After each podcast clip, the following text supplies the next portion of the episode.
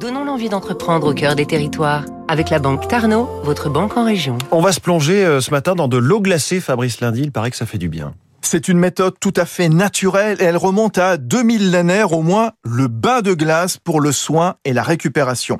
Depuis plus récemment, 2004, Cryocontrol à Castanet-Tolosan s'est imposé comme une référence mondiale de la cryothérapie qui permet de limiter les courbatures après des efforts répétés, de favoriser la qualité du sommeil, de recouvrer ses forces, de lutter contre la fatigue musculaire.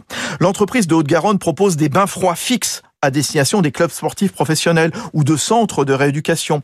Ils équipent Chelsea, la Juve, le PSG, l'OM, Roland Garros ou le Stade de France. Des bains froids portables aussi, facilement transportables qu'on va retrouver sur les championnats d'Europe d'athlétisme, sur des marathons ou cet été sur les routes du Tour de France pour l'équipe AG2R Citroën. La bonne dose, c'est de passer 10 minutes à 12 degrés. Bertrand Avignon, le fondateur de Cryocontrol. 12 degrés, ça peut paraître, ça peut paraître chaud dans l'air, mais dans, dans l'eau, c'est très froid, sachant que l'eau est 25 fois plus conductive que l'air, donc ça, ça représente des températures de l'air de, de l'ordre de moins 80 à peu près. Le corps est surpris et, et, va envoyer le sang dans les zones de survie, c'est-à-dire vers, vers le haut du corps et le cerveau.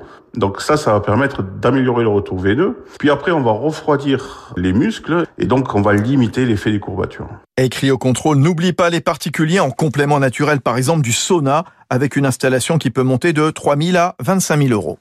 C'était Territoire d'excellence sur Radio Classique.